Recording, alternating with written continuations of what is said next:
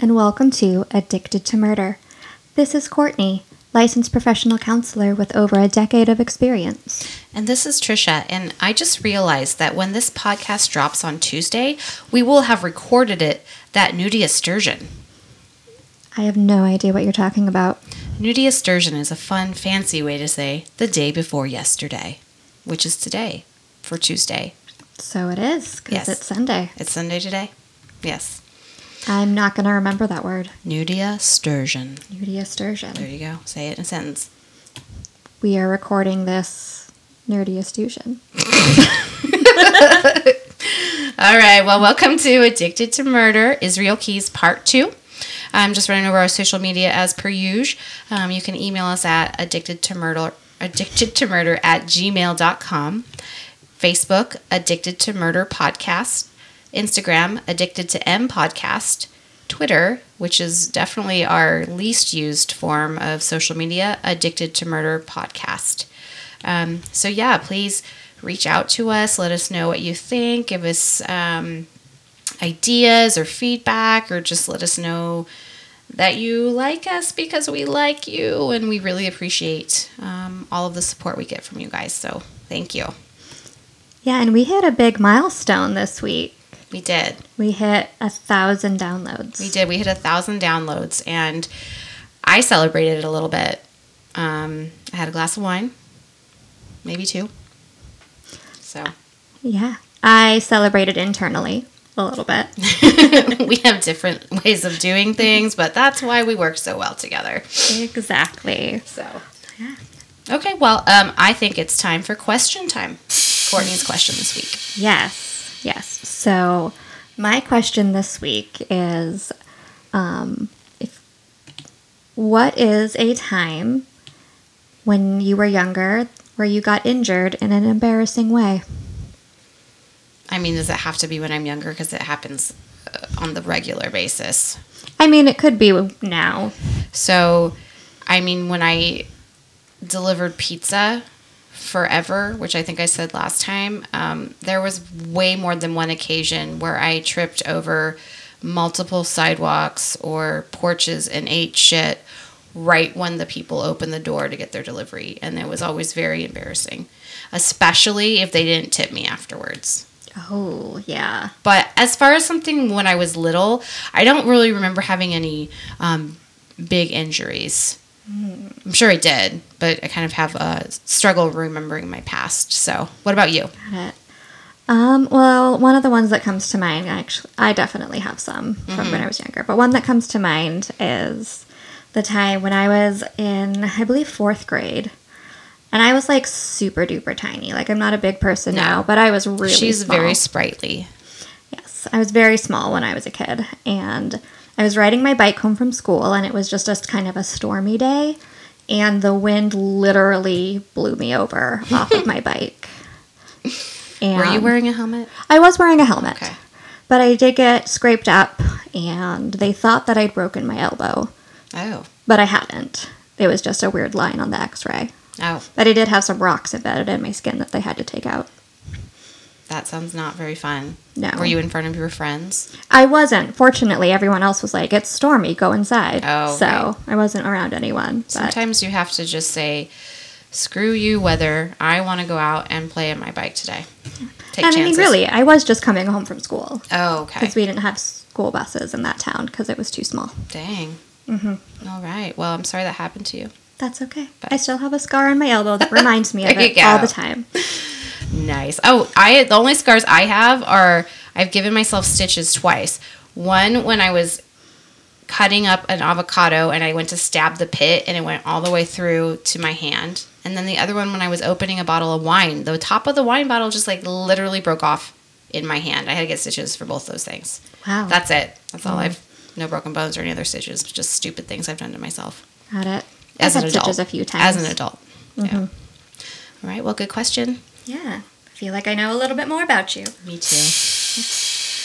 All right. Well, we are going to get into Israel Keyes Part 2. Um, but just a kind of a quick overview of Part 1. Um, I'm going to keep it really short.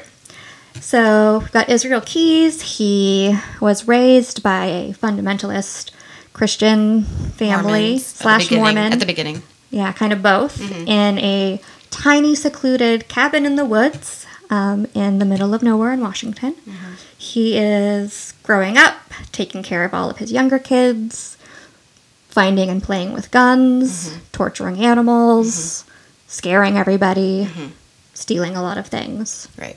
and generally disappointing his family. Right. And he's becoming more and more reclusive and withdrawing. Yes. Partially because he just wants to be alone to do what he wants to do and not get in trouble. Which is shoot guns Mm-hmm. and torture animals. Exactly. Yep. Okay, so we did end um, last time with saying that Israel um, ended up going into the armed forces, I believe. So, just to say, prior to Israel heading off to the army, he did start to date his boss's daughter in Colville. He was 18 at the time, and he was still very conflicted about his sexual feelings and how that was contradictory to his religious upbringing. Um, in his journal, he would have things like, I had sinful thoughts today about my girlfriend written down, and the same pages were covered in scripture and Bible verses. So it was sort of apparent he was trying to figure out his natural urges and how that could fit in with his belief system. And his mother found his journals and found out about the relationship and declared that Israel could only write letters to his girlfriend going forward. She forbade him to see her in person or on the phone. I don't know that they had a phone, but um, she forbade her him to have any other kind of um, interaction with her. So Courtney, I'm getting a little bit of a Ted vibe here. So remember Ted Bundy said he had no idea how to talk to women. Israel was so sheltered for so long and seemingly so ensnarled in his feelings and his religious upbringing um, that he, he was just confused. That's what it appears to me. Do you have any insights that mel- might help us understand Israel at this time? You know, this is one place where Israel really was probably pretty naive. You know, for most of his life, his only relationship role models were his parents, and their marriage was definitely not typical. Um, and I mean, he possibly spent years of his life having never really met or inter- interacted with another woman that wasn't related to him. Um, you know, we don't know how much contact they had with sort of the, the city of Colville and things Right. like that when he was growing up. Right. And so, you know, it's also safe to assume that he did not have any sort of exposure to the kind of media that teaches the rest of us about dating or sexuality, like movies or books or access to pornography or anything like that. I mean, they didn't even have a phone or running water sometimes. Um, so then you just sort of add that with the religious part of his upbringing, which was, you know, very conservative around sexuality. And he probably experienced a lot of confusion, confusion and shame.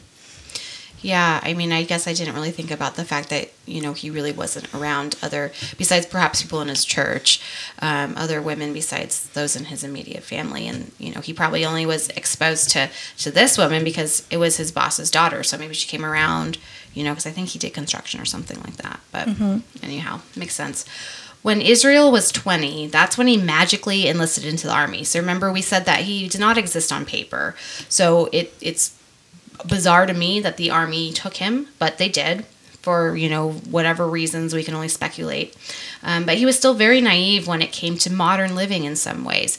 He had never drank alcohol or smoked cigarettes or watched football, or he didn't know who famous movie stars were, or he didn't know who musicians were, um, like Nirvana and, and all that stuff that was popular at the time it was tough for him to make friends, but he did make a couple in the army. He discovered wild turkey and got addicted to cocaine. The cocaine for just a short period. He uh, forced himself to stop the cocaine because he was afraid he was losing control because apparently he really loved the cocaine. The alcohol, though, relaxed him and he did not stop that. In fact, he got a DUI or driving under um, influence while still enlisted on one of the bases. He did try to rein in the alcohol use, but not because, you know, of his health or anything like that, but he was afraid he would let things slip, you know, things he didn't want others to know about him. So, Courtney, we've seen that most of the serial killers we've studied has had some sort of substance abuse problem. Why do you think that is?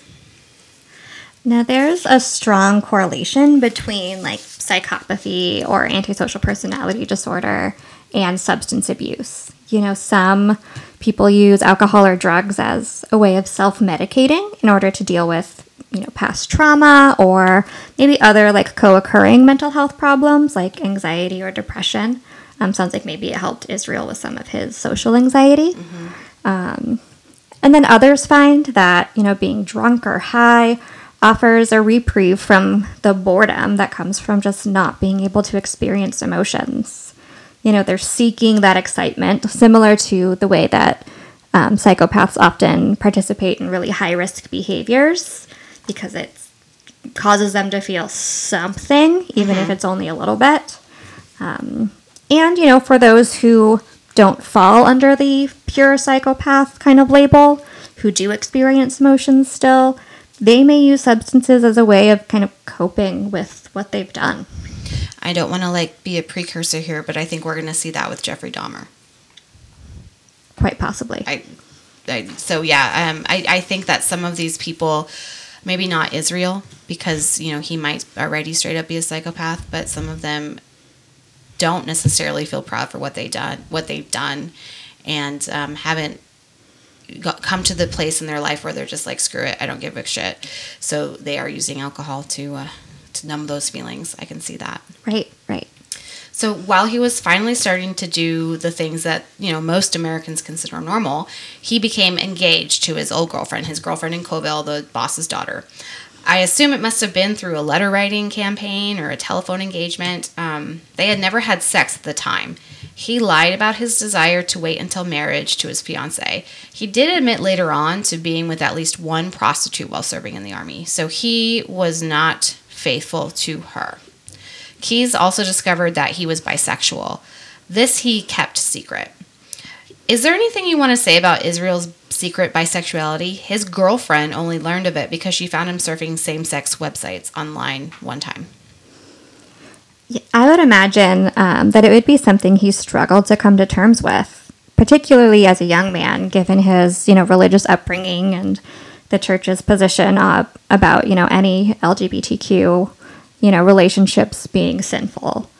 Um, and it may have been just kind of one more thing too that drove a wedge between Israel and his parents, particularly um, his dad. You know whether he was ever out to them or not, just having that belief and knowing that they believed that um, could have been hurtful, you know, and possibly also another way to kind of rebel against his parents' lifestyle. I think it's quite possible he did it to rebel against them. Now that you say that, I feel like, you know, as we'll see, he does a lot to try to rebel against his parents' lifestyle. So, hey, maybe. In the year 2000, while engaged to the gal from Washington, I don't know her name, I don't know that it was ever really said, but um, Keyes did meet another woman named Tammy online. She lived in a tiny Indian reservation near Neah Bay, I think that's how you pronounce it, N E A H, where Keyes was stationed. She had an eight year old son and had a terrible childhood. Keyes and her bonded over their childhood. Um, Tammy also grew up without electricity and other comforts that we take for granted. Tammy was in and out of foster homes most of her life, and by 17, she was in Alcoholics Anonymous. So they started a relationship and then discovered she was pregnant eight weeks later. At first, Keyes wanted an abortion, which totally crushed Tammy. Sh- Tammy didn't know about his fiance, and at this time, the fiance did not know about Tammy. So in 2001, um, Keyes' fiance in Colville came out and visited Israel on the base and confronted him on kind of his odd behavior over the past few months. They broke up shortly after this. So then Keyes went back to Tammy, and now he was on board with having a baby especially a baby born out of wedlock who was part native and part black because that's what Tammy was.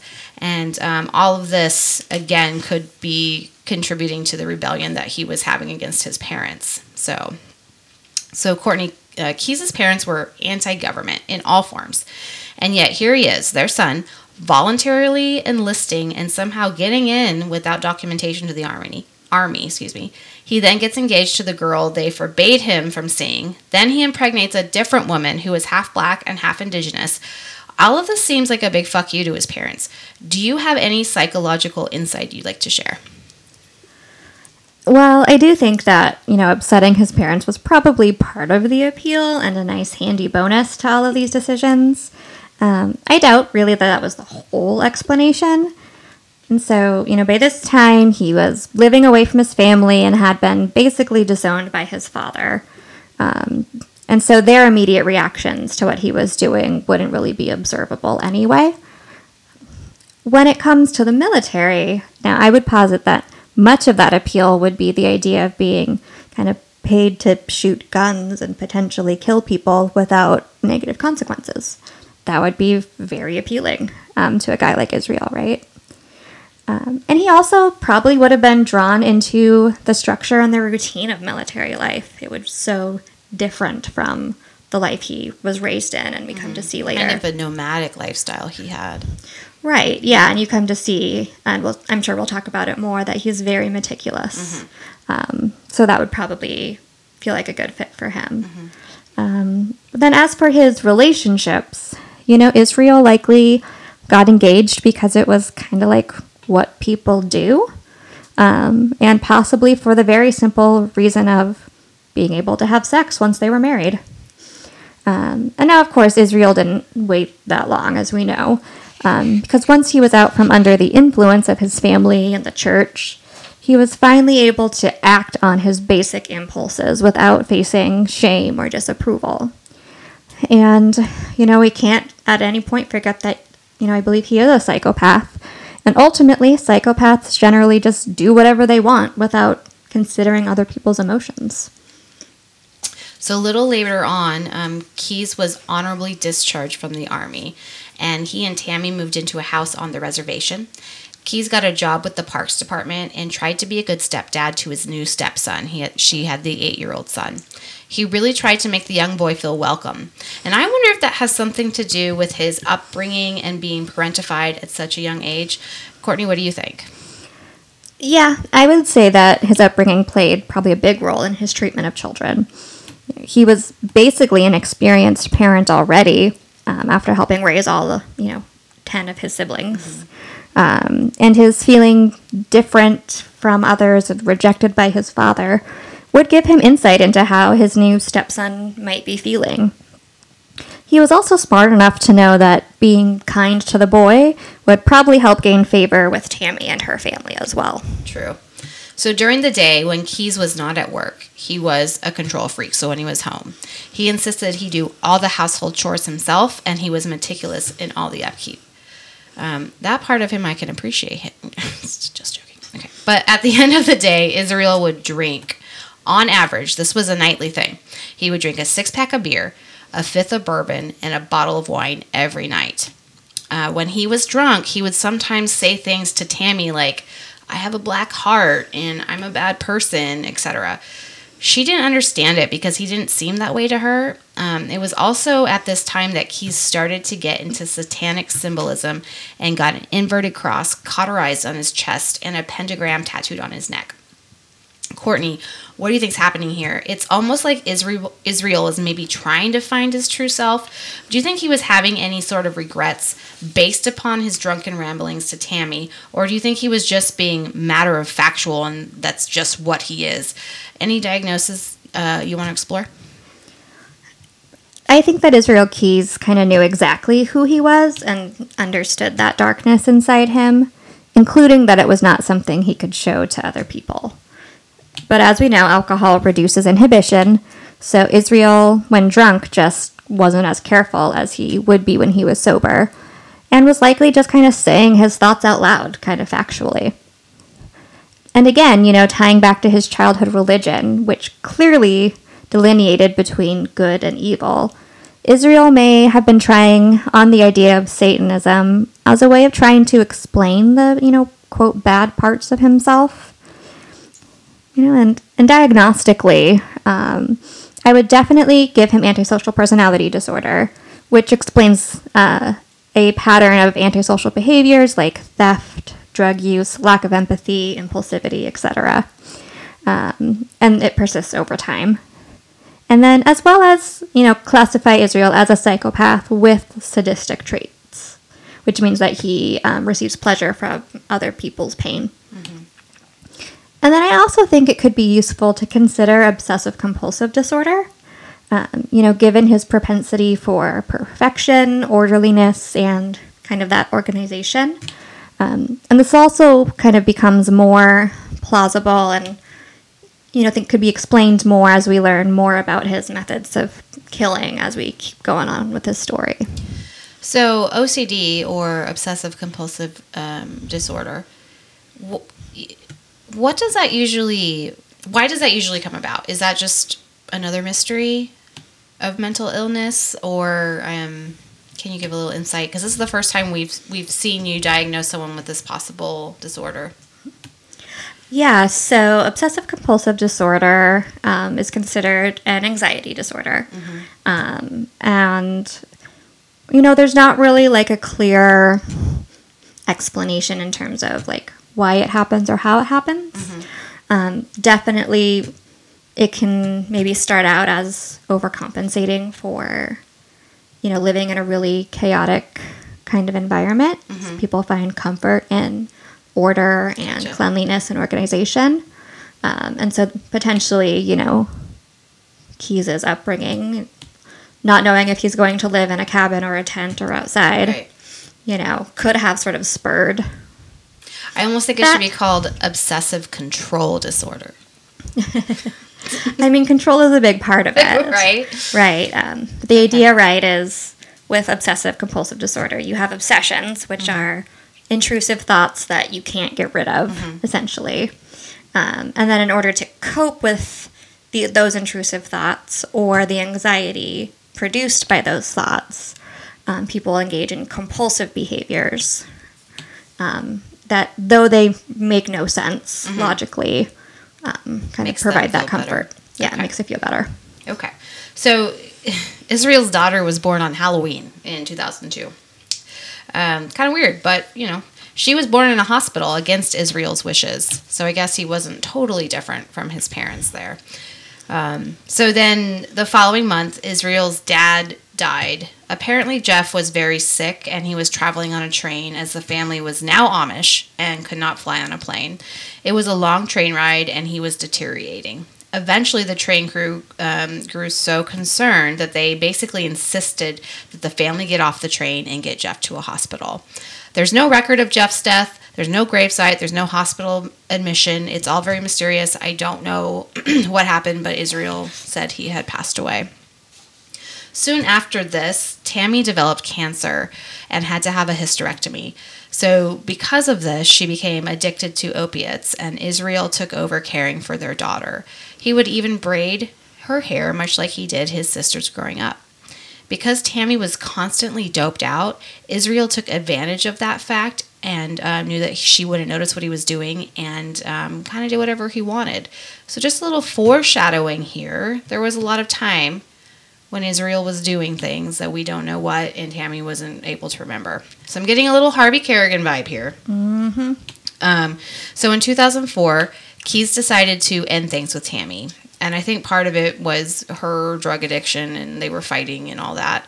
Um, he did get full custody and he took his daughter and moved away. He started dating Kim, excuse me, Kimberly Anderson in 2005. And in 2007, she got a job in Anchorage, Alaska, and they all moved together to Alaska. So, Courtney, how can somebody like Keyes, who has no emotion or empathy for others, have such a strong connection with his daughter? You know, it is common for serial killers to have children and seemingly what looks like normal feelings for those children. Um, you know, some of our previous subjects have been parents, although less involved generally with their kids than Keyes was. Um, but for him, you know, taking care of a younger person would feel very normal. And he already had the skills he needed to be a good dad to his daughter, since, you know, he did it all through his growing up. And additionally, there's kind of a different type of bond that psychopaths can have towards like their biological family or children or partners. Um, not necessarily one based on love, since love isn't really something they can feel, but more based on possession, right? Like so to Keyes and you know other um, psychopaths, children are in a way like property that belongs to them, and therefore they deserve to be cared for and protected. Hmm, That's very interesting. I had no idea. Okay, so this is going to now take a bit of a turn from our usual rundown of, of murders. Typically, we take you chronologically through the kills, but in this case, There wasn't a serial killer that was actually being hunted by the police. The authorities didn't know that a series of random killings over several years and several thousands of miles and in several states were actually tied together to one murderer. So Israel Keyes was an enigma, right? So I'm going to start at the end of his spree in Anchorage, Alaska, Wednesday night, February 1st, 2012. A young barista by the name of Samantha Koenig was kidnapped from her place of work by a man in a mask. So Samantha worked as a barista at a coffee kiosk called kiosk called Common Grounds, which is a, is a clever name. It's a drive-through coffee stand. We have them in Oregon, um, but I know they don't have them in, or they didn't used to have them in the East Coast. They're not everywhere. So basically, you just drive up, you order your coffee. Usually, just one person, maybe two, is working, and then you drive off there in parking lots. Um, Samantha was working by herself. She was working the late shift, and she you could see through the cameras um, that she served a walk-up customer around 5 p.m. So Israel was that customer, and in the video, you, he pointed a gun at Samantha. Well, he points something. You see her hands go up. Told her to turn off the lights, so she does, and climbed through the kiosk window, where he then zip tied her. And eventually, after several minutes, escorts her out of the kiosk. So you can go on YouTube and you can look up this whole thing. There is no audio, but you can see the video of all this happening. Um, it is it's bold of Israel to attempt a kidnapping. It's a 5 p.m. at night. It's in a public place. There's a gym nearby. I think it's like on a freeway. Um, anyhow, he did. Some sources report that Samantha attempted to escape while walking to Israel's car, but Israel was able to recapture her. He calmed her down by repeating that he only wanted money, he wasn't going to kill her. Um, Israel then took her to his house, put her in a shed on his property, and he turned up the music really loud so that no one could hear her. He then decided he wanted her debit card and he needed her phone. So her phone was at the coffee kiosk. So he went back and got that. Her debit card, though, was in her boyfriend's car at the house. So he went there, broke into the car, and got that while he was breaking into the car, he almost got caught. Her boyfriend heard him, came outside, but he evaded capture. So he sent a text through Samantha's phone to her boyfriend telling him she was going to go away for a few days. Some they were in a fight and it was just some text that's I'm mad at you, I'm going to go hang out with my friends. The next day she was reported missing by her dad. And then after that no one heard uh, for, no one heard anything for 3 weeks. So Courtney, Israel is being very bold. What do you think is going on with him? You expressed that you thought he was a psychopath. Do you think Israel was taking a high from doing something in in so much in the open and during daylight hours? And what do you think? Yeah. Um, I guess one just thing to note is that in Alaska, um, in the winter, daylight hours are like two hours a day. Yeah, so it could have been time. dark. But Yes. I don't know Just what I don't know what time of the year. Oh wait, what did we say it was? Wasn't in February? February. Okay. Yeah. But that's just an aside. Yeah. I Um, did. I did think of that. Yeah. Um, so I was reading um, this piece by Dr. Al Carlisle, who's a psychologist who kind of did some of the psychological testing on Ted Bundy and some of the other um, like prominent killers in, um, that existed at the time. Um, and so he talked about uh, how the ability of serial killers to compartmentalize their like murderous and sexual fantasies from their quote real life um, can slowly kind of dissolve the more they engage in acting out these fantasies, aka by killing people. Um, and this happens kind of the same way that the urges to kill become more frequent and intense with each murder, which we've sort of talked about before. So for Keyes, what might be happening here is a combination of both, right? So he was experiencing very strong urges to make a kill, and sort of the limit or boundary that he'd previously clung to obsessively about not acting close to home was maybe starting to get fuzzy and gray. Um, and so while he would know that this was dangerous for him with a higher risk of being caught, it likely would also have been kind of even more arousing and exciting all at the same time. Right. That's kind of what I was thinking because, yeah, it's a seeking that high, and as with any addict, the more you do something, the more you need to get that same level of fulfillment. Right. And the more maybe, like, the stronger the urge Mm-hmm. or um, the more often you've been using, so to Right. speak, that, like, desperation to get the fix gets more. Right. Okay.